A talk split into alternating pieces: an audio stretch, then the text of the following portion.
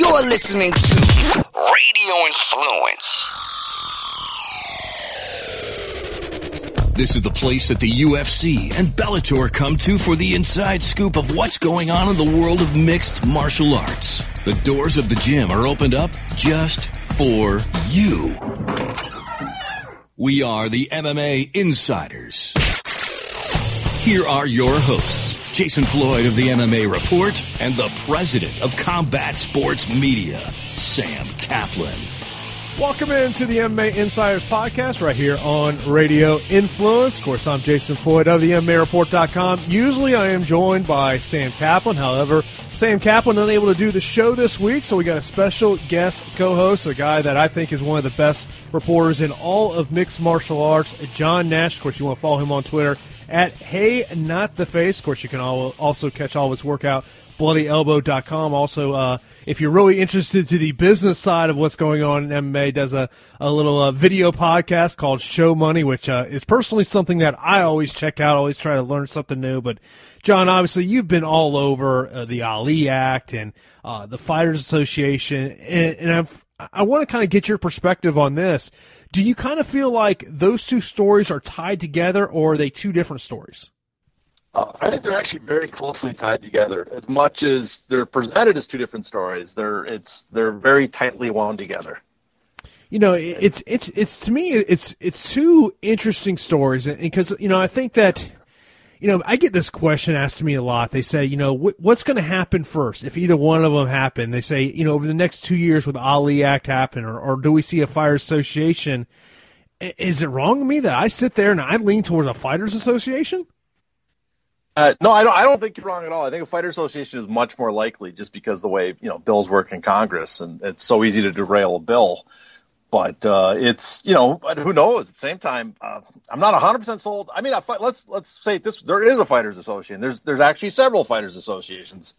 Uh, being a fighter association, you just have to put your name down. Some people sign up. You're a fighters association. What we're talking about is an effective fighters association, yeah. one that actually has influence on the industry that's what we're waiting for. And there's still, you know, I, I'm not. I think we are further closer to that than we've ever been in the sport. I think there's a lot of support for it, but that doesn't guarantee that it's going to happen. You know, obviously, you know, everyone knows what Mark Hunt was saying, but I, I think one of the interesting things that I saw uh, a couple days ago, and apparently this has been happening going for one time, is you know when you talk about the, everyone that is supporting, uh, you know, a potential fighter association, typically it is fighters who are retired or no longer in the UFC, but Kajan Johnson, a UFC lightweight, he actually just opened up an affiliate TriStar gym in Vancouver. He's a part of this, and you know, it to me that's kind of the, one of the the most fascinating times because this, to me, from the the business side of MMA, this is the most interesting time that we've ever seen in this business, just because of, of these type of things that are going on, but also with the UFC ownership changing.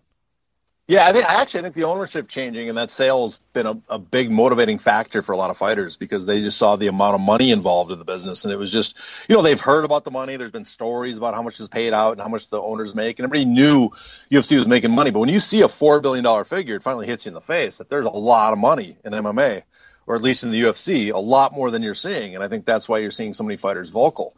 And, besides Kajan, you know, and, and Leslie Smith is openly, you know, those are two fighters in the UFC that are openly vocal about being members of the uh, MMAFA, the Mixed Martial Arts Fighters Association, which is uh, probably the the most serious of the fighter people, the fighters associations out there. The, the other fighters have publicly said they're for fighters associations. Uh, Eddie Alvarez in an interview said that. Carlos Condit said that. Uh, Robbie Lawler said that. So it's it's not just guys at the bottom now. There's I don't know if they've said they're members or they're joining or anything, like Mark Hunt did, but there are other fighters in the promotion saying they would like to see a fighters association. Yeah, I mean the the one thing that I would wish we would hear more about, and look, and, and look, I am pro fighter. I, I, want to see fighters get overpaid. I mean, there's, I mean, you, you know it just like I do it. There are some guys that have taken advantage of free agency that are making much more money fighting in Bellator than the UFC was willing to offer them. Benson Henderson's one. Uh, you know, Matt Mitrione is another one. Who knows? Rory MacDonald may be another one. Even though, and I'll get your take on this, I kind of feel like Rory MacDonald is trying to use Bellator to get what he wants from the UFC. Oh, I, I, definitely do. I mean, I think his dream would be to go back to the UFC, but you know, but it's I mean, it's a great option to have Bellator out there. Let's say UFC offers him 150k a fight guaranteed, which is good money, you know, right now in MMA, and Bellator offers him 250 and UFC won't match. Well, if his manager can get him a three or four fight deal, he's still pretty young. Why not get that guaranteed money for a year, year and a half, and then renegotiate again after that? Yeah, At least you make. Oh, the thing I wonder about Rory, though, I mean, Benson Henderson had that tagline of former UFC champion, and, and Rory doesn't have that tagline, and I kind of wonder how much that uh, hurts him. And also, I think that if you're Bellator and you want to get in the Rory MacDonald business, I think that's got to mean that you want to get back into the Canadian MMA business. Uh, it might be. I mean, I'm, I'm thinking they're trying to expand into new markets. I mean, everybody's always looking for new markets to, you know, uh, maximize their profits uh, their their revenue sources. But uh, the, the, thing about Rory is, I think he really kind of not lucked out, but he was really fortunate that Tyron Woodley won. He has a victory over Tyron Woodley. He has a victory mm-hmm. over the current UFC champ. That uh, his, I hope he didn't negotiate and sign anything before that Lawler fight over the weekend because his value went up a little bit with that. I think. Yeah, it's it's just to me it's and I've always said this. I mean, as a fighter, you can't find out what you're worth until you go on the market. I mean, it's you know if you if you're only sitting there talking to the UFC, you can't find out what you're worth. I mean, and, and I've seen and there's been some Bellator fighters that have ultimately resigned. I think the one that I am very fascinated to see happen, and, and I think that I don't think he's going to sign an extension with Bellator before uh, his deal is up. Is Michael Page and what he potentially could be worth to the UFC. Yeah, unless Bellator, Bellator might offer him such a lucrative deal, and he's like, well, why take the risk? I have guaranteed money with Bellator. I'll sign it now instead of fight, you know, taking a risk on my next two or three fights and having something go wrong. That I could see. Uh, the thing about the free agency, though, I, I don't think we should exaggerate. There's free agent market in the sense that you can try the market and prove your current condition. But I don't think MMA is not a very healthy, strong free agent market. It's mm-hmm. it's not. Bellator is an option, but Bellator is not an incredible option, and nothing to take away from Bellator, but this isn't like you were with Top Rank in boxing and you were making, you know, they're paying you a lot of money and going to put you on a pay per view, and you decide to sign with Golden Boy because they're going to give you a bigger cut of the pay per view. There, there is no options like that for for MMA fighters outside the UFC. If you're going to make the big, big, big bucks, you got to stay in the UFC, and so they can they can dangle that in front of you. So you're uh, Bellator gives you an option to get a little bit better money, but it's it's not the option. It, I don't want to exaggerate how good of an option it really is. Yeah, I mean, I think that, and look, and, and I obviously the the, the sales pitch that's coming from Bellator to a free agent is about sponsors, but you know, the, the, the sponsor market in MMA is not what it once was. Uh, you know, and I, I've had conversations with people in the sponsorship game, and you know, a lot of them will say, you know, if you're getting in this business that you think you're going to make money on these fighters, it, it's not. But also, I, I sometimes I get the sense that I think there's some fighters out there that almost kind of view like you know sponsors as charities, and that's not what they are. They're they're trying to make some type of money on this business, and you know it's to me it's it's always. I guess I have found myself, particularly since the Reebok deal came into effect, of really looking at who is sponsoring Bellator fighters. Do they have a lot of sponsors? And you know, there's been times where you look at um, you know, Benson Henderson's a perfect example where if you go back to his Bellator debut, you look at his shorts, I think he only had one sponsor outside of, of his gym. And, and to me, that was kind of like really eye opening. Yeah, I mean, which is strange. I mean, look at Matt Mitrione though, and he, he goes in and he was covered in sponsors when he went into yeah. Bellator, and so I was shocked that uh, unless you know whoever was paying Benson, if they paid for exclusivity, that they they wanted to be his only sponsor. But uh, I'm shocked that he couldn't get more. Uh, I mean, that uh, that kind of surprised me that they couldn't get more sponsors for a guy because you know he's going to draw eyeballs. I mean, the the sponsor market's dead, especially if you're not in the UFC. It's uh, mm-hmm. I think there's there's value in being. Everybody's always going to pay to get on someone's shorts on a fight that they think people would watch. And so if you're on a major UFC event or whatever, no matter even if you're not a big fighter, I think people would pay to get your their emblem on you just because they know a million through two, three million people might be watching on Fox. and a big Bellator show. But for most fighters, you're not you're not drawing that kind of audience. People Well- aren't seeing it. You know. I mean, the other thing is, and and going to you know prior to the, to the Reebok deal. I mean, let's be honest about it. These sponsors were sponsoring these fighters because they're fighting in the UFC cage, and you Yeah. know, and, and you know, and, and Bellator they know this. I mean, sponsors don't view UFC and Bellator as equals. Yeah, there's a there's a prestige to being in the UFC, and it works both ways though. I mean, the UFC benefited uh, by having the fighters they had in their cage because people were tuning in to watch, you know, the big fights. You know, people tuned into Fox to watch Rory MacDonald versus Wonderboy Thompson. That was a big fight. They wouldn't have drawn the crowd to see all those emblems on the cage if they didn't have those two in the middle of the ring in the cage. And so, uh, is I mean, that's one thing about the the Reebok deal that uh, that got me. I mean, I understand the fighters are getting all the money in the Reebok deal, and the UFC had, you know, that that was up to the UFC. Always had that option not to allow sponsors. And the UFC's point of view is that, oh, you're taking advantage of our airtime to get these sponsors. At the same time, the fighters can point to the UFC and say, yeah, but look at all the money you're making by us because we're fighting on top of the Anheuser Busch logo right now. Yeah. No one would be looking at this logo if we weren't here. And we don't get a cut of that. So it, it, on that sense, it works both ways. And that, that happens to Bellator too. I mean, the Bellator cage uh, sponsorships, I think, are more valuable right now than the uh, the fighter ones. If I Yeah, if I would agree. If the information I have, yeah, it, that's what it sounds like. At least they seem to be getting pretty decent sponsorship for the Bellator, the the promotion itself, better than what the fighters have been getting. Yeah, But Bellator. again, to me, it's really, it's kind of fascinating to sit back and watch because I think there was at a point last year where they were just riding this high momentum, and you're like, wow. And then all of a sudden, and I don't know if it's what if it's because of what happened back in February, but man, it just seems like all that momentum has just gone away with them. And, and I guess the only thing I can really point to is because the the perception of that of that organization based on, on some things that have happened over the past couple of months. Yeah, I, I, I agree. I think the it's been a, a very bad uh, PR year so far. I mean, they were doing. If you look at what they were doing, uh, the I know for fact the Spike guys and Viacom guys were super happy with uh, with Coker. They loved him. They loved that attendance was way up. The gate was way up for before. The ratings were were technically way up, mostly because of the tentpole events. Those events Yeah, were you know if you- spiking, bringing up everything. If you take away those tentpole events and you look at the quote unquote monthly events, they're they're up slightly.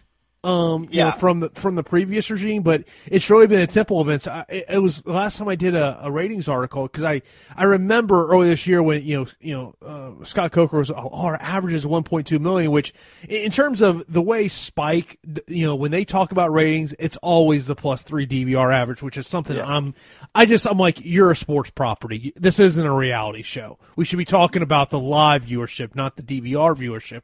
You don't hear the NFL going around, you know, hey, this is what we're getting on our plus three DVR ratings. No, it's it's about the live number. But uh, you know, and, and and you keep seeing that average number dwindle down, dwindle down. I mean, they've had some shows. I mean, I thought their last show did a lot better than I thought. I, I thought it was, you know, maybe it's the people have really gotten invested uh, in Darrion Caldwell, which I think that's that's another situation where sometimes you just make the fight you need to make because you never know what might happen. Yeah, I mean that's that's what it was that you strike with Aaron's hot, as uh, Lorenzo Fer- Fertitta said. Don't you know?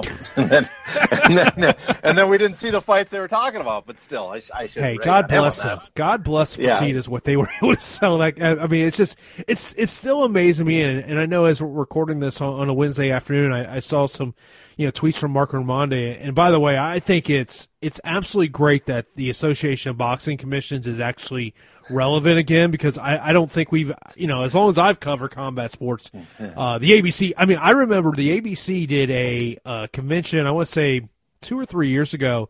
Uh, literally about 40 minutes from my house. Did I go? No, because you just knew nothing c- came of it. And, and, and to me, I, I think what Mike Mazzulli has done in a year, and you look at some of the committees they put together. I wish the the weight class, new weight classes would have made it out out of committee. It was kind of fascinating to kind of sit back and see what happened on Tuesday with New Jersey and Randy Couture, but also you know Couture today. And I think you have to give Mike Mazzulli and his entire team there a little credit for opening their doors up to the supporters of the Ali Act, opening up their doors to the supporters of a fight association to give their side and why. And, and I know, you know, Randy Couture, you know, made a statement about, you know, hey, when you look at, uh, you know, what the UFC sold and how much fighters have made, I mean, this is, this is really going to be the narrative we're going to hear while these things are, are being pushed publicly. Yeah, it's. Uh, I mean, I, I got to compliment Mike. He's. Uh, I've talked to him a couple of times, even when, and I don't always agree with him, but I got to say, I, I, I really like the guy and I really respect him, and I think he's one of the best.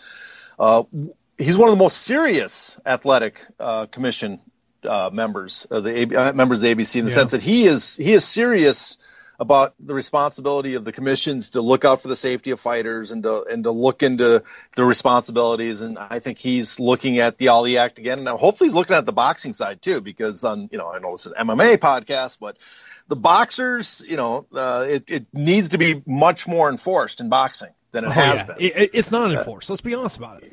It's well, it's not. It's up to the individual. I mean, the only way it's used in boxing is I, I, it intimidates some promoters because there are some perjury clauses in it that I'm sure some promoters like. It's not worth even risk that.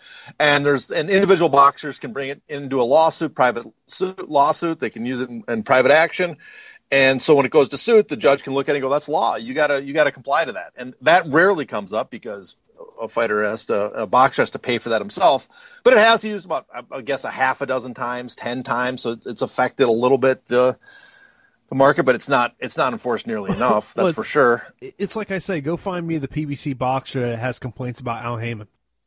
That you know what though, that's the weird thing about it. The uh, under you know if you look at the lawsuit, Al Haymon, by all accounts, is breaking the Ali Act. By, but you look at it and you go, God, how is he getting away with this? The weird thing is, unless there's a boxer that brings the charge against him, unless there's a boxer that's that that thinks he's violating it. Another promoter is not technically supposed to be able to uh, uh, bring up charges under the Ali Act. Those are there to protect boxers, not other promoters. So if he keeps all of his boxers happy by paying them more than everybody else and and and doing stuff like that, where they're all really happy and none of them want to charge him with anything, guess what? He's not breaking the Ali Act. I would love to see their books of how much oh, in the yeah. red they are. I mean, you know, God bless all these boxers for making the amount of money they're making. But I mean, that's I, I think for the people who are sitting there when it comes to Ali Act for MMA are saying, well, what's it done for boxing, and why do? We, and the other thing I've said about this is, you know, when we're talking about the Ali Act or, or we're talking about a Association, this just can't be about protecting the guys at the UFC level and the Bellator level and the World Series of Fighting level. It's gotta, uh, it's gotta help out ev- all the fighters out there because I mean, you know, just like I do, there are a lot of fighters on the regional scene that are literally fighting for pennies. Oh, I mean, I did, and i got an article coming out on this, and I did a thing where I looked at all the payouts that uh, the California, Nevada, and Florida did, and you look at it, MMA box, MMA fighters at the bottom, they are the worst paid people, even much worse than boxing. The bottom half of MMA are making like five hundred dollars a fight, you know, compared to the median, the medium income. In other words, what fifty percent make less, fifty percent make more of a of a pro boxer, professional boxer, in those three states I looked at was three thousand two hundred fifty dollars. MMA fighter was twelve hundred and fifty bucks. There is there is no value in MMA, and, and, you can almost go. There's no value in MMA outside of, of the UFC. That's really just UFC fighter. If it wasn't for the UFC, there there would be no money in MMA. You got. I mean, uh, I mean, this is. I mean, and and me and Sam have talked about this, and I'm sure you've talked about this in the past. If you're not a ticket seller in MMA, it is very tough to make money on the regional scene. Yeah, and then this is where the I guess this is where the Ali Act comes in, and this is where the theory why the Ali Act and the association go together. The guys that are doing the Ali Act, they're they were lobbying for it, the Fighters Association, the people pushing for it. Their theory uh, on it is if they if they introduce the Ali Act, it's going to do it's probably going to do something that fans don't want to see happen, and that's take the titles away from the promotion. That's what they'd love to see, and and fans will be in uproar because they love the idea of you know a UFC title and a Bellator title. It's it's mm-hmm. the the, yeah. the the wrestling. It's the WWF model. It's a pro wrestling model, and it works great for pro wrestling. It works. It's been very popular amongst fans, but for the reason boxers get more money, especially at the lower, there's competition for them there's competition for them because you don't have control over who fights for a title. The sanctioning bodies do. So you're competing for talent that are good enough to, to be able to challenge for a title and win it. And so promoters are all challenge, you know, competing for these top guys. And that's their idea. Their plan is if we can do that, we can introduce much more competition. So it's not only a UFC world, it's a UFC actually truly competing with other promotions for the top guys, and that'll flow down to the lower guys. I don't know 100% that'll work because I think a big part of MMA is not just no competition. It's the UFC brand is a huge part of MMA. Oh, no doubt. And and and that's and I think that's the thing that it doesn't quite line up with with uh, boxing. The other thing is without a strong fighters association to protect the Ali Act. In other words, without a strong fighter association that will enforce it, because the commissions won't enforce it. You need a fighters association because one of the things a fi- association can do is it can sue on behalf of its members. So if you have a strong fighters association, you can make sure everybody complies the Ali Act because they can sue constantly if you're not following it. Without a strong fighters association, the Ali Act doesn't do much, I'm and so it's kind of vague. Are, are you like me? Are you surprised that Lueckenhoff's, uh, you know, um, competitive? Uh, I, I, I, off top of my head, I forget what he's calling his. You know, I forgot too. We we talked about this a couple months ago, and I can't remember the name of the dang thing. His world, no, uh, association of Association of Combative Sports or, or something along those lines. They actually had their their first uh, convention uh, back in the beginning of, of July uh, in, in New Orleans, and I'm kind of surprised because Lueckenhoff was. I I remember this was maybe it was two years ago that he was trying to go after Al Haymon, and I'm kind of surprised that maybe we haven't heard Tim, you know, try to go publicly in, in support of the Ali Act for MMA. Yeah, I, don't, I mean, Mike Mazzulli has actually been more pro uh, pro about it than than Tim has, which is and and you know Mike hasn't. Mike just basically said if some of the fighters want, we are 100 percent behind it. And that's but yeah, that's the thing Mazzulli's always said. Anyone who's ever talked to Mike Mazzulli, the one thing he'll always say is, "I am just out there looking for the best interest of fighters." Yeah, which is, and I, I like that. I mean, it's one thing. Listen, we we're fans. We write to fans. You know, fans are what basically pay us more than fighters do.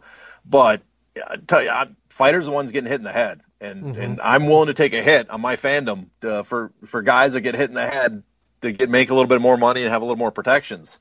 So, but uh, but still, at the, the going back to Tim, I don't know what he's doing, and he was very strongly supportive of John McCain a few years ago with the National Commission too. So I don't know if he's trying to trying to basically make a national commission first, and then if it ever gets back into um, back into Congress, someone someone proposes a national commission again, he has his in place to basically be the national commission. I don't know. I'm just I'm just throwing stuff out I there. mean, I wonder if that's the possibility. This is my thing. It seems to me, and as someone who has really monitored the regulatory side, it's like, are you team Mazzulli slash Foster slash Bennett, or are you team Lueckenhoff? And it does not seem that Tim has much support behind him.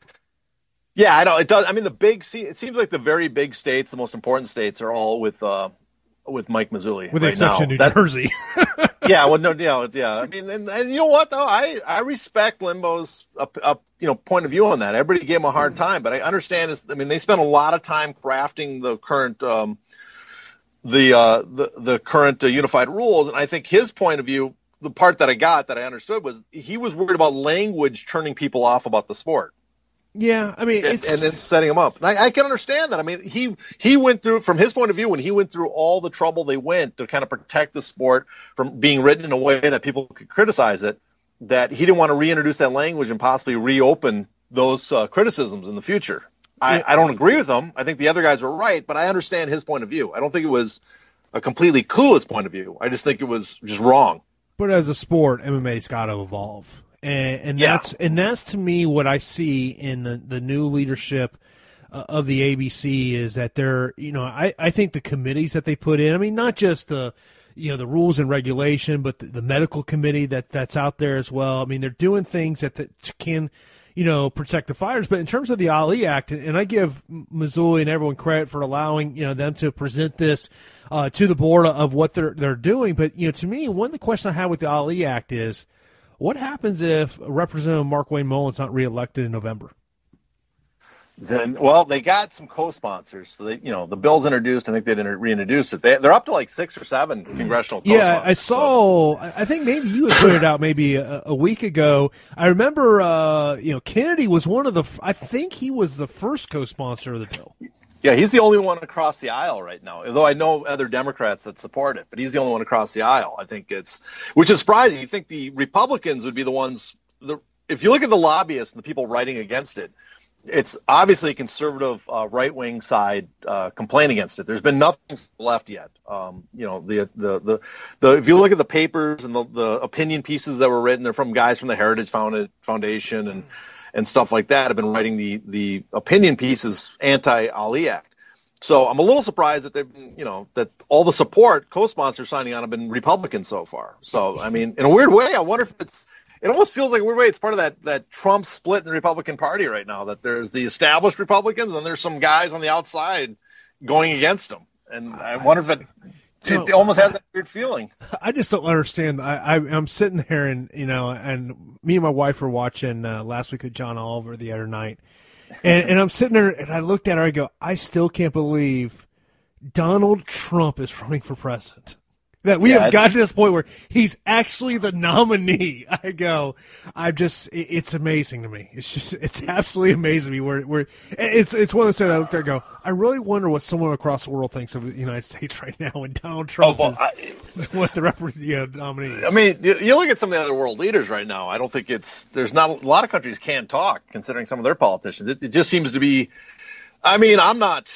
I don't think we want to get in the the uh, political sphere here too much, but I'm not a Trump supporter. I'm not. Uh, I don't think he's you know a legitimate candidate by any means, but I'm not a guy that's going to mock some of some of his supporters. I will. There's some strong racists that support him, but there's other guys. I think. Here's who you want to be. Other people. The networks. I, oh yeah, yeah. They, they love it. I'm sure. But some of the supporters, I understand, they're just they're, they're people that want to throw a hand grenade into politics. Yeah. They they've they've really had a hard time the last not just 10 years, 20, 30, 40 years of dissent to, you know, the, a big portion of this country as things have been getting worse. And Trump is there. I mean, we've had two candidates like this, you know, you know Bernie Sanders and Trump, and, and the Republican Party, I guess, was the weaker because they collapsed completely to Trump. Yeah, it's it's I, I it's I can only imagine how much you know the CNNs, the Fox News, how much money they're making advertising. Uh, you know, right oh. now for this run, I, I, can only imagine what it's like. But it, there's something you mentioned about lobbyists, and yeah. you know, I, I kind of chuckled a couple weeks ago when the people who were lobbying for it, clearly, even though they they won't, you know, obviously they're not going to come out and totally admit it. Um, but they were the ones that were complaining about the UFC lobbying against it. And I'm sitting there going, guys, are you are you surprised by this? Of course oh, they're oh, going to lobby think... against it. And I mean, and if you think that, you know, WME IMG is going to sit back and not lobby against it, boy, you are sadly mistaken. Yeah, I don't think they're surprised. I mean, I've talked to some of those guys. I think they're the the point of view you got to remember is that well, one thing the fighters they, they spend no money on lobbying. They got like fifty bucks. They're fighters. They don't have a lot of money. Yeah. Those they have no support. But I think it's just pure. It's just smart PR. They're they're they're trying to set it up where it looks like the UFC is spending money that they should be spending on the fighters to defeat a bill that they say will protect fighters. And that's that's to me smart PR. It's just you know that's what that's how they want to frame the conversation.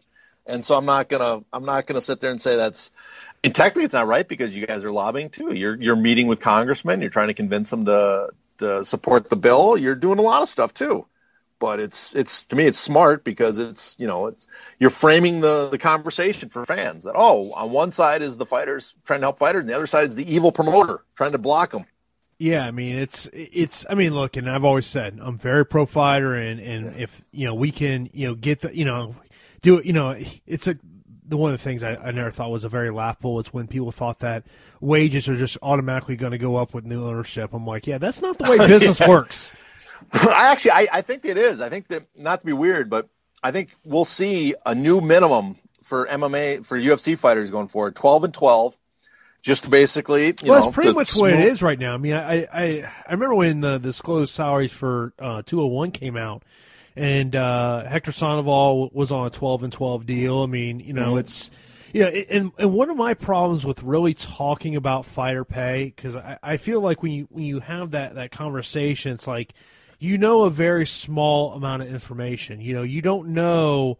Um, you know, like when Eddie Wineland, after he got that win and, you know, the, the tweet about, you know, hey, he's going to his job is next morning. I think it's kind of like, it's like we know a part of the story, but like we don't know, did they have some failed businesses that, that put them in a hole? Did they maybe have, you know, something went wrong yeah. in their financial stability? That's why I, as a reporter, it's tough for me to comment on fighter payroll because – you don't it, you're only pro, you only know maybe 10 or 20 percent of the story when it comes to what's a, a fighter's financial you know situation oh yeah well i mean what i've been trying to do and besides the one where i went through all the reported payouts I, i've been interviewing and this has been a year process i've been interviewing fighters for about a year about not just reported pay, but what they really make. You know, do they have side deals? Do they get pay per view points? Do they get how much uh, non disclosed locker room bonuses they get? So I'm up to I don't want. I think around 60 fighters I've done so far. So I need another dozen or so before I have a statistical relevance where I can say, okay, that's pretty accurate. But it's mm-hmm. it's and not just fighters I've talked to. I've talked to managers who've gone over. You know, I don't want to give names because I don't know if their fighters want to know that their managers have been talking to me about what they make, uh, and lawyers that work with fighters and stuff like that. And it's it's been a long process, but I, I I am at the point where I'm starting to feel comfortable that at least with the UFC, I've done it with Bellator, but Bellator is even more complex to try to figure out their pay. But at least with the UFC, I think I have a pretty good sense of where guys on the spectrum what, what they're making, and which is which and it, it, was it's interesting because I did a mock version of it and it almost aligned perfectly with what uh, Dave Meltzer was saying about how much total the UFC paid out to the fighters last year, and I go, well, that that fills me with some confidence. Yeah, I mean, I think the thing when it comes to Bellator pay, and, and I think that where I guess the criticism of, of, the Bellator pay is more about the preliminary card, and yeah. I guess you know, and, and look, I, I I operate a business, so I kind of understand. I mean, you know, I'm looking at spreadsheets every day of you know how much money's coming in, how much you know expenses, all that type of stuff. But I, I sit back and I look at those Bellator preliminary cards, and when it's just a guy that is a local ticket seller, I sit there and go, well, how much is he worth to Bellator? Yeah, you know, I mean they're not real Bellator fighters either. These no, they're local I mean, some of them are like you oh know, and yeah, I mean, it's you use those you use those preliminary cards, and, and WSOF is now kind of taking that same business model of you know bringing these local fighters, and then all of a sudden, if one guy or or lady goes in there and just puts on a great performance, you go you go offer them a multi fight deal. It's essentially yeah, a tryout. It, it, it, it's it's it's the boxing model. I mean, the, what the UFC is great that they pay their prelim guys so much but part of the people forget is the prelim guys in the UFC are signed already to three, four, five fight deals. They're long term mm-hmm. deals. Yeah. They're development deals. It's like in boxing. In boxing, there's a lot of guys that are on good deals long term with the promoter, and they're they're fighting on on some small show in the middle of nowhere that's not on TV because they're building them up.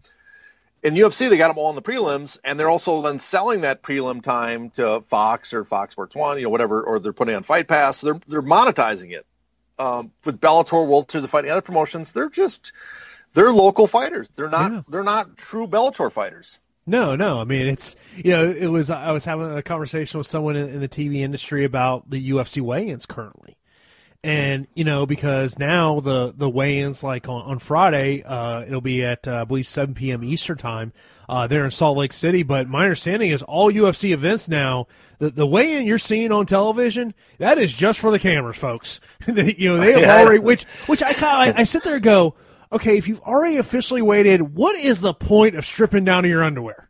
Just step on the know. scale. Listen, if I had abs like some of those guys, I think I might. I might go listen. Look at this. Look at this, people. But uh, uh, the, yeah, I don't. The, I, I love the weigh-ins. Are, I mean, I never watched the weigh-ins begin. I'm just not one of those guys that like the weigh-ins. But it, it just it is it reached a level of absurdity now that we recreate weigh-ins. We're gonna yeah, I mean, we're gonna recreate a weigh-in. And it's something that's not a huge television draw anyway, you know, and that's why I. It's a good promotional. I, I give one thing. I'll give UFC. They they're the they're the one person that turned every weigh-in into a promotional event as much as boxing used to only do it for the biggest boxing matches. Well, what surprises and, me is why the UFC doesn't put that on Fight Pass with everything it had with UFC 200, where Miesha Tate walks in with literally, you know, 10 minutes to go or, or 30 seconds to go to weigh in. I'm, I'm sitting there going, man, if you're if you're you know inside the UFC digital department, you got to be sitting there going, man, if we had this on Fight Pass, what could that have done for, um, you know, just yeah. people just watching at that point. Yeah, and I wonder. I wonder though too. They might just be waiting until Fight Pass hits a point where it has enough membership that it's worthwhile because they might still. Well, it serves a better point to make it free for everybody because we're trying to sell this to the masses, and Fight Pass still has a pretty small audience. Yeah, so I mean it's that, that might be the reasoning. but personally, Phil, I, I, I, I, love the the the Fight Pass product. I mean, look, I am I am someone that uh, I have a cable uh, service. I would tell you that I don't watch it a lot. I probably watch more Netflix, um, you know, than anything else, or watching, um, you know, the MLB uh, you know, uh, streaming service as well. I mean, and MLB Advanced Media. I mean, they're they're really. I mean, I mean they do MLB, they do WWE, they do um, HBO, among the NHL. I mean, they're they're they are the benchmark in their service, and, and who knows? I mean, when I sit there and, and I see stuff that you know they think the next UFC TV deal is going to get four hundred million, man, I, I find that hard to believe. Yeah, that's who knows though. I mean, if it, I mean, wow, if it does, that's crazy. Four hundred million. That and that, that would, would be, but that would justify selling, you know, buying the company for four million. Oh well, I mean, th- here's the if we we based on everything we know, and there's like four sources now we can use in this. We, the UFC pays out to fighters about fifteen percent of the revenue. Yeah. So think of this way: they're right now spending 150 to 120 million a year they make off Fox from the Fox deal. So you're talking 280 million more. Product, production cost doesn't change. There's, there's just because you got a bigger TV deal doesn't mean you're spending more on your cameraman. He's making the same. The the location costs the same. All the other expenses are the same. So the only expense would be the fighter pay. And so if you decide, well, we're going to keep giving the fighters 15% of that extra 280 million, that's 40 million roughly to the fighters. That's 240 million gets thrown into your EBITDA and earnings. Mm-hmm. And right there, instead of being a 16 to 1 multiple, which everybody was freaking out, like, how could you spend so much? It suddenly becomes like an 8 to 1 or 7 to 1. Yeah, it's and now it's worth now it's worth it. It's it's it's so fascinating. I mean, and then this whole Mark Hunt situation, um, you know, I saw his, his, social media where it sounds like he he decided not to take it out of competition drug test. I mean, as a reporter, yeah. and when you're, you know, and look, you're just like myself. You're, you're trying to get web clicks, whether it's a, a podcast or or an article you write. I mean, the stuff Mark Hunt says, it, it's great. I mean, even in his interview with Ariel, I thought he was. It became a point where he was just repeating himself. You know, it yeah. was just the same thing over and over again. So, you know, for me, it kind of lost its substance. But I also I look at it and say I think it's great that we're seeing fighters speak out because you know I remember when this USADA deal came in, managers uh, behind the scenes were I mean they were an uproar oh. because I mean yeah, and, I, and there were and there were management companies that didn't want their fighters signing that agreement. Yeah, I, I, mean, I mock. I got on Twitter while I was mocking people about signing it, and part of my mocking was because behind the scenes, fighters and managers were all telling me how much they didn't like it, but publicly they're all like, "This is the greatest thing ever." And I mean, I I like you. I mean, I get in debates with Josh Gross about this because Josh Gross is super supportive of it. I like USADA and the fact that I like what they're doing, the the theory behind it, but I do feel like it's unfair to throw all these rules and obligations and stuff on fighters without any input or, or compensation. Yes.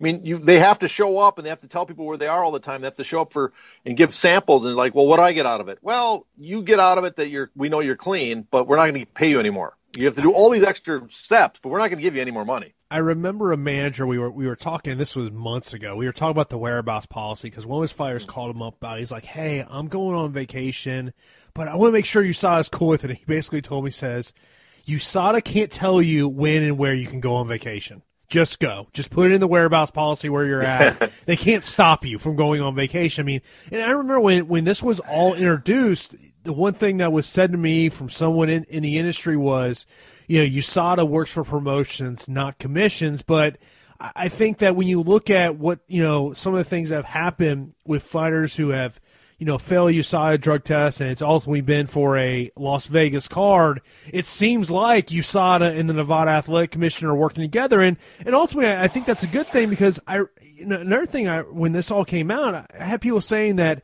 you know, USADA can throw a two year suspension, but they're not a part of the Association of Boxing Commissions.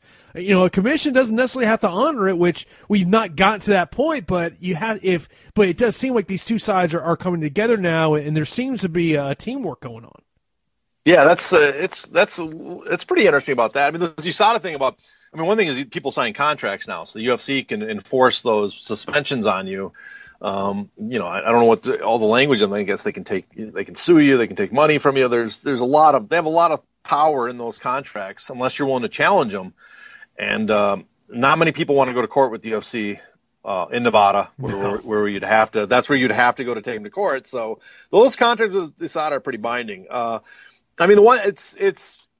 I just like. I just wish again. It, it's something and this is something that'd be interesting, like the national. Everybody talks about a national commission, and I kind of agree with the principle that UFC shouldn't be negotiating the drug testing policy with USADA. I mean, it's it's it's mm-hmm. beneficial in the sense that they're protecting their interest and they're they're building this drug testing program, but there it, it just the appearance of conflict of issue appears. I mean, I don't.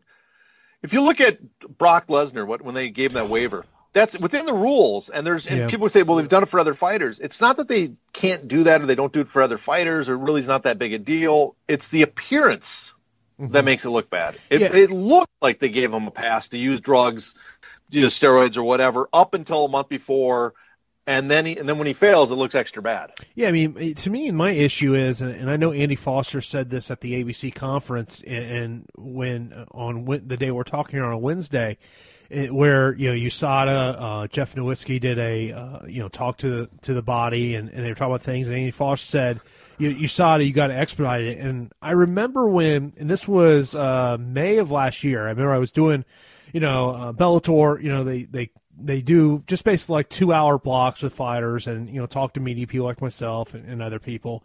And and I remember I did an interview with Kendall Grove when he was going to fight Brandon Halsey. And you know he he came out and, and basically accused Brandon Halsey uh, of being on, on drug testing. So like any reporter what am I going to do? He's fighting California. I pick up the phone and call Andy Foster. And I said hey just going to kind of let you know this story's going to drop here. And ultimately Andy did out of competition drug testing because of, of the accusations there, and both fighters ended up, you know, testing uh, clean. But what he did was he expedited those results, so he knew he had them by fight night, and I think that's the problem with USADA. And I understand that right now with these, um, you know, these labs, there's there's a lot of drug tests being done because of the Olympics. But you, you got to sit there, and, and I've put the suggestion out there. I think for any main event fighter, it, all out of competition drug tests got to be expedited because you know if the expedition process would have been happened for UFC 200, the UFC isn't put in the Jon Jones situation. Maybe they're not put in the Brock Lesnar situation. Well, I thought it's weird. If we had a fighters association that helped push it, that sat in and actually negotiate, I bet you the fighters would do the opposite. They would want a blackout period starting maybe a month before the fight. And at, from that point on, test results would only come afterwards because some of them wouldn't. I mean, some fighters would be throwing a you know fit and being upset. They want to make sure all you know cheaters are caught. But I'm sure a lot of fighters would be like, I don't want my fight to disappear. I want to make that money, and and then mm-hmm. put the punishment after he fails the test and give me some money. I just got a feeling that's that's the weird thing. We were going back to the Fighters Association earlier. There's things the fighters are going to want that that fans and associations and I mean the boxing association and promoters all have conflicting interests, and and that's that's to be. I mean that's something we'll have to look in the future. If if the fighters are getting more input, they're going to want stuff that might not be to the to the enjoyment or to the uh, to the preference of the uh, the ABC or to the uh, the fans, and definitely not to the promoters. That's for sure. They don't want the fighters to have any say. I we mean, know let's, that let's think about this: how much money did Daniel Cormier lose? Exactly. I mean, Millions? I- he he was willing to fight still. He was willing to fight. You know, Jon Jones still. If if he could sign something before and say, I don't want to know the results till after the fight, but if Jones fails, overturn the fight, maybe pay me. You know, Mark Hunt might say the same. Mark Hunt might not be nearly as bad, upset if he knew uh, ahead of time he took part of an agreement that said I get a percentage of a purse of anybody that fails that I fight. It- to me, the, the the the odd thing about the whole Mark Hunt situation is how bad the UFC has handled this. Yeah, I don't. I, I don't know why they didn't call him right away. I really don't. That's just that. But you hear that from a lot of fighters that UFC will just not talk to you for a while. Yeah, I mean, like, thing- you know, I mean, it's, I mean, I know after he went on Ariel's show that Jeff Novitzky called him, but you know, why isn't the president of the, of the promotion calling Mark Hunt? I mean, that should that shouldn't be Jeff Novitzky's job. You know, maybe it should be a conference call where it's like, "Hey, Mark, it's you know, Dave Schaller calls him up and says, "Hey, we're going to put you on a conference call. We've got uh, Jeff Novitzky, we've got Dana White here, uh, you know, and whoever else wants to be on the call. Maybe you put Marc Ratner on the call as well." to sit there and kind of explain everything to him. Maybe have USADA on that conference call as well to kind of explain everything to him. But to me, that's just they've just handled this situation, um, you know, poorly. And I don't think you know. And some people say, "Oh, Mark Hunt took it too far." I don't. I don't think Mark Hunt's taking it too far. I think he's just sitting there and and I think it's just it's it's a domino effect for him when you look at you know his past couple fights and the fact that all of his opponents have tested positive for something. Yeah, I mean, from Mark Hunt's point of view, I, I can. I mean, I look at it and say, "Hey, Mark, you're you're just from PR, public, you know, uh, representation, uh, just trying to sell your message, you're going a little too far. You know, you're you're you're you're going so far that there's no way to, for others to back down. But I understand his point of view. I mean, from his point of view, and it, it's not, it's probably not even the correct one. From his point of view, that he's been following the rules, and yet for whatever reason, everybody's fighting is is not been following the rules, and he doesn't feel the promotion is out there protecting him the way they claim they have been.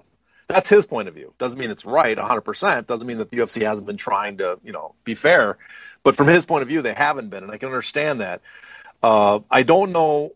I mean, the, the problem with Mark Hunt, like any fighters, it, fighters are not. Most of them are just not great spokespeople for any labor movement. You know, and fighters will tell you that they're not. You know, there's very few of them that can speak on the issue of exactly you know how this should how this should work how should drug testing work how should judging work how should how should pay work? I mean they all have a point of view but they're not great spokespeople on that. They're not going to be they're not going to be able to sell the masses on their even though they they even have some of them have great thoughts. When you get them alone and actually talk about it they go you really understand this. You really get it. But you do an interview with them and they will stumble that big time. They will stumble through that that response every time yeah, I mean, it's just it's it's it's such a it's interesting time to see kind of what's going on here, and, and I you know I would love to see more current UFC fighters besides Mark Hunt, Kajan Johnson, Leslie Smith go public in their support of this, and you know I guess the question ultimately comes is do you get a Conor McGregor, do you get a Jon Jones, uh, uh, you know, if Georges St. Pierre comes back, you know, guys along, you know, around that, a Ronda Rousey type fighter to show their support for it. I mean, you know, it's great to get the, you know, the, the middle of the card fighters, but also you want to get the top of the line fighters. Yeah, that's. I mean, but most fighters they're just you know. They're. I mean, if you pull when you talk to fighters behind the scene, you pull them. There's the the vast majority of fighters, uh, at least in Bellator and the UFC, they want a fighters association. They want this stuff. Seventy or eighty percent, I can I can pretty blatantly say seventy or eighty percent want a fighters union. Though they, you know, that, which shows part of the problem is they don't quite distinguish what a union and association is. They haven't, yeah. a lot of them haven't quite figured that out. And then you talk, okay, how many people are in an association? Well, part of the problem too is there's been a lot of bad, you know, a lot of people have been involved in this that have been confusing the shit out of people. I mean, remember last year the culinary union teamed up with the Teamsters to launch something. Yeah. What happened to that? Disappeared. You know, they didn't, they didn't, you know, that, that disappeared. So whoever was you know, hitching their horse to those guys, they're hitching their horse to their, their wagon. That's gone. That was a waste of effort. It, uh, it makes me wonder: will the culinary union still be uh, lobbying against the UFC now? I very much doubt it. I, you know, I mean, what they're gonna, I don't think their interest in the UFC is that the Fertittas own two percent anymore. I don't think it's gonna, it's gonna motivate them to go after them. That was probably one so, of the most interesting things about the sale: the fact that it wasn't a, a complete one hundred percent sale. Yeah, well, I mean, uh, I mean, some people told me they they thought that would happen, and this is not to say this is the reason, but they thought the UFC would be uh, Fertittas, Zuffa would be forced to hold on to some portion of it because if they lose that antitrust lawsuit, if something else pops up, liabilities, where are they going to get the money? The money's going to have to come out of those guys' shares. In other words, you don't get all the money from the sale. We get you get to you have to keep some of it in it as equity because we need something to take from you in case we lose these cases. Is there anything new with the antitrust lawsuit? No, they're all in discovery. We'll have to we'll have to see what uh, what goes on. On I think that'll be a while. We'll have to wait. The next big step, I think, the next big step is going to be um, uh, uh, class uh, certification and uh, and and uh, and preliminary um, um, judgment. If we get if we get past those two, then holy crap, then the floodgates open. I'm telling you, man, if that if that ever gets to actually to a trial man, there's gonna be a there might be a lot of MMA people that are gonna have to live in Las Vegas who don't live there for that trial. I'll probably send uh, Paul again. I to cover that. We have Paul. Paul can do that for us, but uh, it, it'll be interesting if it gets that far. I mean, it's it's already been very fascinating just the stuff that's kind of come out about it. And, and yeah, this is it's it's weird too. Is this this is something too that kind of we were talking about the Ali Act and the association tied together. The antitrust suit does too. It, yeah. it all kind of ties. The, the the guy that spearheaded the antitrust suit is Rob Maysey, the guy that's trying to organize the uh, Fighters Association. Uh, if you look at it, that antitrust lawsuit that comes straight from the NFL Players Association. That's what they used to do. That's what they still do. They threaten the, the NFL with antitrust lawsuits whenever things don't go their way. If if there's ever a Fighters Association forms, the two things they can they can't strike because they're independent contractors the two things they can do is pass legislation, which is like the Ali Act, and then and then enforce it with lawsuits, and file antitrust lawsuits to get promoters, uh, especially the UFC, who are the, the biggest, they're probably the only one that can really get it, but to get them to comply with their behavior. I mean, there's some argument that because of that lawsuit is why we started seeing improvement in free agency. I mean, people don't realize it, but you remember the old stories with the UFC was when a guy wanted to go free agent, they'd freeze him out and then add months to his contract because he took off time for an injury. Yeah. In other words, like Roger Huerta and uh, Arlovsky, you'd sit out a year, 13 months. They, they do the tolling provisions. Brandon Vera got a notice about that. That that used to happen in the past. With all the new free agents, I've talked to guys and they've gotten letters that said they're going to extend the contract. But the UFC hasn't extended anybody's contract. They haven't they haven't done what they used to do in the past. And if you talk to Paul Gift about this, he'll tell you that he thinks that's that kind of evidence that the UFC is modifying their behavior just in case, just in case. That, yeah, I mean that, the, the, the, automatic extensions. You, you st- I mean, there's still you know, some of the older Bellator contracts are still there. Um, yeah, you know, it happened with Michael Page. You know, uh, you know, he, he said that it was a it was an automatic extension. Uh, you know, for him, speaking of, of Bellator, you know, obviously it's uh, it was you know what two months ago that the Zach loss uh, Zach Light lawsuit uh, comes out, which which was a fascinating read to sit there uh, and read that. Then of course Bellator comes out their lawsuit, and, and kind of the way I look at that whole situation is each side's going to have to prove their claims.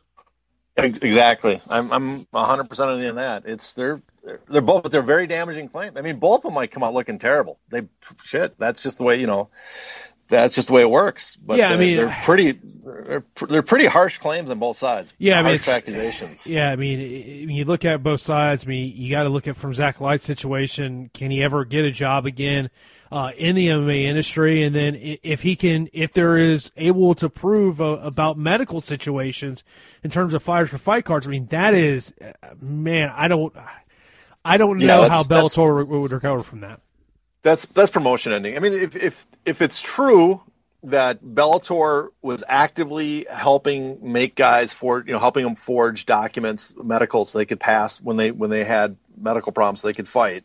Uh, especially in light of the Kimbo situation. I mean, that that just it's that's just looming over it, even though there's no evidence that uh, that they that Kimbo's documents were forged by anybody, or at least anybody in, in Bellator, because we haven't seen them. They're you know the the yeah. Texas Commission won't release them, but but if if it ever comes out that they did that, that's that's promotion. You can't you can't have a promotion doing that stuff. You, you that would be promote. At the same time, if it comes out that Zach Light's exaggerating or lying or, or this is not true, well, that's that's end of Zach Light right there because you've just you've attempted to ruin a promotion that was not doing that. So and, it's and if you're Bellator, you're hoping that you know if it ends up that they can prove their claims are correct and Zach Lights are incorrect, you're hoping that the media will make just as big a deal of it as when Zach's lawsuit came up, came uh, yeah. front first.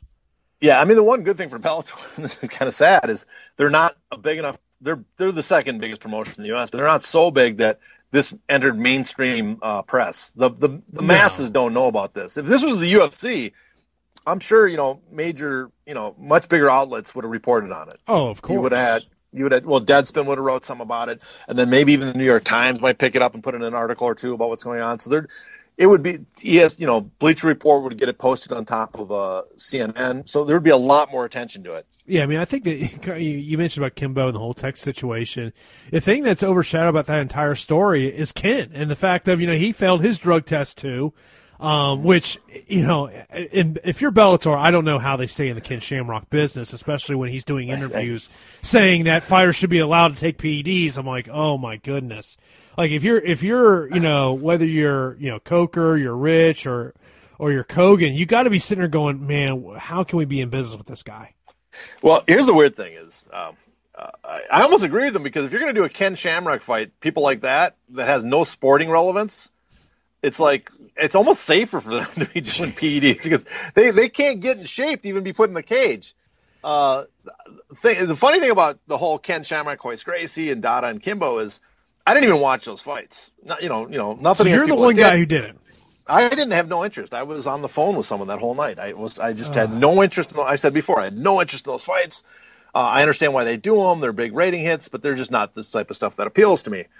But the and it's the the criticism towards it's funny too is the criticism towards Kimbo and Dada is that the fight never should have been made, and it it probably shouldn't have in hindsight. But really, it was the Royce Gracie Ken Shamrock fight before that everybody was up in arms in. Yeah, because I mean, everybody thought they were way too old to be still fighting. I, I think that in terms of the the quote unquote hardcore fan base, the, you know, the fan base that are you know reading our articles all the time, it is it, it's simply some of the matches that get made in Bellator that you know when you get the press release and you see it, you sit there and go, "Why are you doing this fight?" It, it, you know, there, there's you know, it, it's like the running joke. If there's a, a female fight in Bellator, just wait till the the betting odds come out. Just go to Vegas and throw some money on the underdog. Good chance you're probably going to win because that's the yeah, way it seems it goes. Yeah, it's. I mean, I guess why do they make those fights for ratings? I mean, and and that's the that's the answer for Bellator, and and Bellator doesn't have the it's sad. Bellator doesn't have the luxury of the UFC where they can they can churn down fights because you know for for morality or for you know because they have some sort of pride in their product. I mean, Bellator is, I mean, we both of us I think are pretty our sources are pretty on not on spot but share the same perspective is that Bellator is basically breaking even at this point, maybe for Viacom Spike that that's they they lost money and now they're at a point where maybe they're almost at break even point. And so in terms of when they took over Bellator, uh, in terms of I guess on a or year since to year the Coker era started. Yeah, yeah, basically on a, a Coker era, I guess since yeah, the Coker yeah. era started. Yeah, year I to year. I, have said this. I think if someone made a legitimate offer to Viacom right now, I think they could acquire Bellator pretty cheap. Yeah, probably. I mean, it's just not it's especially you know I mean they're in the business of putting on fights that draw ratings. Uh, they're they're that's their business model. They want to draw ratings, and they don't. There's not a lot of stars out there available that they can put on that are top guys, top ten that can draw ratings for them. They, you know, they, there's just not that many. There's there's Yeah. there's some they're just not available. They're just not out there. And the guys that draw ratings, I mean, one of them just died, and they and the other one, you know, they, they can't put those guys on anymore too because there's so much criticism they got for it. Yeah, I mean, I remember this was probably you know maybe two years ago. I had somebody say that if, if someone came to Viacom right now and offered them ninety million, they would sell Bellator in a heartbeat. Oh, nine, what do you- that's I, I don't know if they could get fifty million right now. You know, just no. There's, they shouldn't. I mean, if you look at the prices, what I mean, the only reason they got so much in the first place when when um, when Rebney sold them was because Strikeforce was already sold. There was no one on the market. Bellator, Spike wanted to get in the MMA business, and guess what? There was one promotion that could that could be classified as world class at that point, and that was Bellator.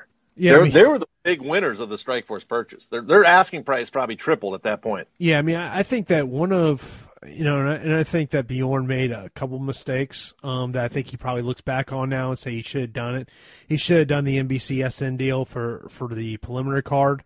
Um, you know, there there was a belief that he thought he could get more money than what NBCSN, which I, I like. I had to laugh about people who who would sit there and go, "Oh, you're, you're making stuff up." I'm like, if you guys knew my sources on this and the information I had of how how good it was, I mean, that was a story that I I had worked on for weeks. Like I remember when the World Series of Fighting would flat out deny it, deny it, and deny it, and you know they asked me for a retraction. And I said uh, no because I believe in what I'm so I'm being told. And it was literally a year later. I had you know uh, someone high up in that organization that's no longer there said to me and goes, "Yeah, your story was 100 percent correct." I go, "Of course it was. I knew it was." Um, you know, and that's a that's a promotion that I still like. I wonder how they're making making it work because I mean Yeah. that that's I mean I, they they made a great decision at the beginning of this year to essentially do co-promotion events. Essentially, I mean it's it's something Bellator has done for years. You know, team up with a local promoter, have them book the preliminary card, and I mean, a perfect example with Bellator is when they go to St. Louis. They team up with Jesse Finney and Shamrock FC. You know, it's it's essentially a, a undercard of a, what will be a Shamrock FC main card, and then it's a Bellator card for the main card. I mean, World Series Fighting has done a good that part, but I still sit there and go, when you, when you talk about who their you know venues are going to, and then when you hear what the attendance is, you're like, man, how are these guys surviving? Yeah, it's well. First of all, it's if you're not the UFC, it's a no-brainer to do co-promotion on your undercard. It's just it's what boxers. You know, I mean, when, when you go under when when when Roc Nation goes into Florida, they go talk to uh, Leon Margules to have him help book the, the card. They're not bringing all their guys in because they don't have a lot over there. So they're you know they're they're booking someone to get get local guys to get some time, get some ring time, and and help sell tickets because their families in the neighborhood. If you're not the UFC, you got to do that because it you know it it helps sell extra tickets, so you bring more revenue, and it cuts costs because now you have cheaper fighters that you don't have to fly in and, and spend all this money on hotel hotel rooms and stuff. Those guys can just drive. They live in the neighborhood. Yeah, so you're well, saving a lot of money there.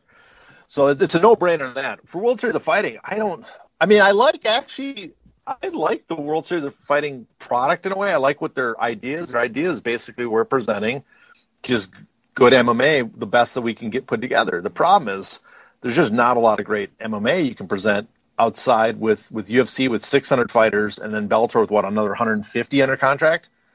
Uh, there's just you know you you have your Marlon uh, you have him, and he's one of the top fighters in the world. Who do you pit him against? But here's the problem: very- how, how do you make money on Marlon Moraes when you're Yeah, paying yeah. him the amount of? I mean, like I had to laugh. Everyone's like, "Well, it's time for people to show Marlon Moraes some money." I go, "Whoa, whoa, whoa!" The guy in his previous two fights made 140,000, 160,000. Go find me a UFC 135er that makes that kind of money. Yeah, there's it, it's not the money. Maybe there. Dominick Cruz. Yeah, I mean he's not the only guys in the UFC are making that kind of money were guys that that fought for the title and won it and and negotiated a great contract after that, and which in the 135 division is is only the champ right now. They haven't, you know, there's not he's not a Jose Aldo. He didn't get he didn't wasn't able to negotiate a big deal. You know, there's Jose Aldo and Frankie Edgar who are former champs who are able to negotiate those kind of deals in the UFC. Um, he's not going to, you know, I, and I, the thing is, without Ali there, Abdelaziz, his manager, I don't know how interested World Series of Fighter fighting is in retaining him. I mean, they they probably want him because he's their champ, and they've spent a lot of time building him up. But his, you know, one hundred eighty thousand, one hundred. If they have to pay him two hundred thousand dollars a fight, if that's what he's asked for, I mean, on the scheme compared to boxing, that's not a huge payday for a top fighter. But for World Series of the Fighting, that draws 150,000 watch him on TV on NBC, uh, you know, and, and gets small gates. That's a huge chunk of their payroll. That's, I mean, he when he when I I think I looked at one of those reported payouts. I think he was like you know over half the payroll on Yeah, the I mean, fights he's on. It- The problem is when he's fighting in a rec center, how do you make money when you're paying Yeah, that kind of money? I mean, that's I mean that's ultimately the thing is is everyone's got to be making money. I mean, the fighters got to make money, but also promotions got to make money. And you know, I mean, look, you, you look at the fighters who are making the most money; they all have one thing in common. You know, and that's Ali Abdelaziz being their Uh, Yeah, manager. yeah, yeah. Well, yeah, that's in, in, World Series of Fighting. That's true. I mean, that's hey, good for him. He got all those fighters good deals. Right? The But the problem that's- Abdelaziz But is let's that be honest about that. That's the regional MMA. You know, when you look at you know all these regional MMA promotions, they're you know pretty much all of them are either you know run by a manager or you know a manager's a major consultant, and and really it's a way for a manager to basically develop his fighters to get to work uh, their way to getting into the UFCs and, and the Bellators of the world. Yeah, I mean, we're right. Management in in in you in uh, MMA is so different than boxing. Partly because there's no there's no competition at the the top level. It's because there's so much competition in box, boxing amongst the viable. There's like 10, 12 viable major promoters in North America and England uh, in boxing, right? So they're they're all Yeah. competing for guys. And MMA, it's you know for top pay, it's the UFC. The next year down, it's Bellator. and maybe after that World Series fight, and that's it. And they're not really they're competing against each other because so, managers only make money basically the promotion. In boxing, you wouldn't uh, you wouldn't you wouldn't have to worry about managing involved guys because so many promoters would be after your fighter shopping them left and right. And that's the, I mean, that's the sad, that's the, I don't know how to fix that either. I mean, I, you know, Ali Act supposed to fix that, we'll see, but I'm sure, you know, I guess that's the trade-off for promoters. They gotta ask themselves, would they either be promoter managers or, or would they either be just managers dealing with signed with guys that could potentially make a lot more with more competition from the top promoters? Yeah, it's it's it's and, and and I'm sure there's a lot of managers out there that are, are going to kind of kind of wait to see how kind of all this does unfold. But it's a very interesting time in, in the MMA uh, business side of the industry. But John, I really do appreciate you filling in for Sam this week, giving your your unique insight into it. Of course, everyone can follow John on Twitter at Hey Not the Face. You can check out all of his stuff bloodyelbow.com and of course uh, the show money uh, video podcast that he does john man really appreciate it and uh, we'll talk soon man follow jason floyd and sam caplan on twitter find them at jason underscore floyd and at sam caplan mma this is the mma insiders podcast on radio influence Crush Performance, your weekly source for sport performance and athletic development information. If you're a serious athlete, a weekend warrior, parent, or coach, join us each week as we investigate the latest trends and research coming out of the sport performance world. We'll visit with top athletes, coaches, and sports scientists to keep you on the cutting edge and to find out what it truly takes to achieve human maximum performance. You can visit us online at crushperformance.com, and Crush Performance Radio with me, Jeff Kershell, can be found on iTunes, Stitcher, and at Radio Influence.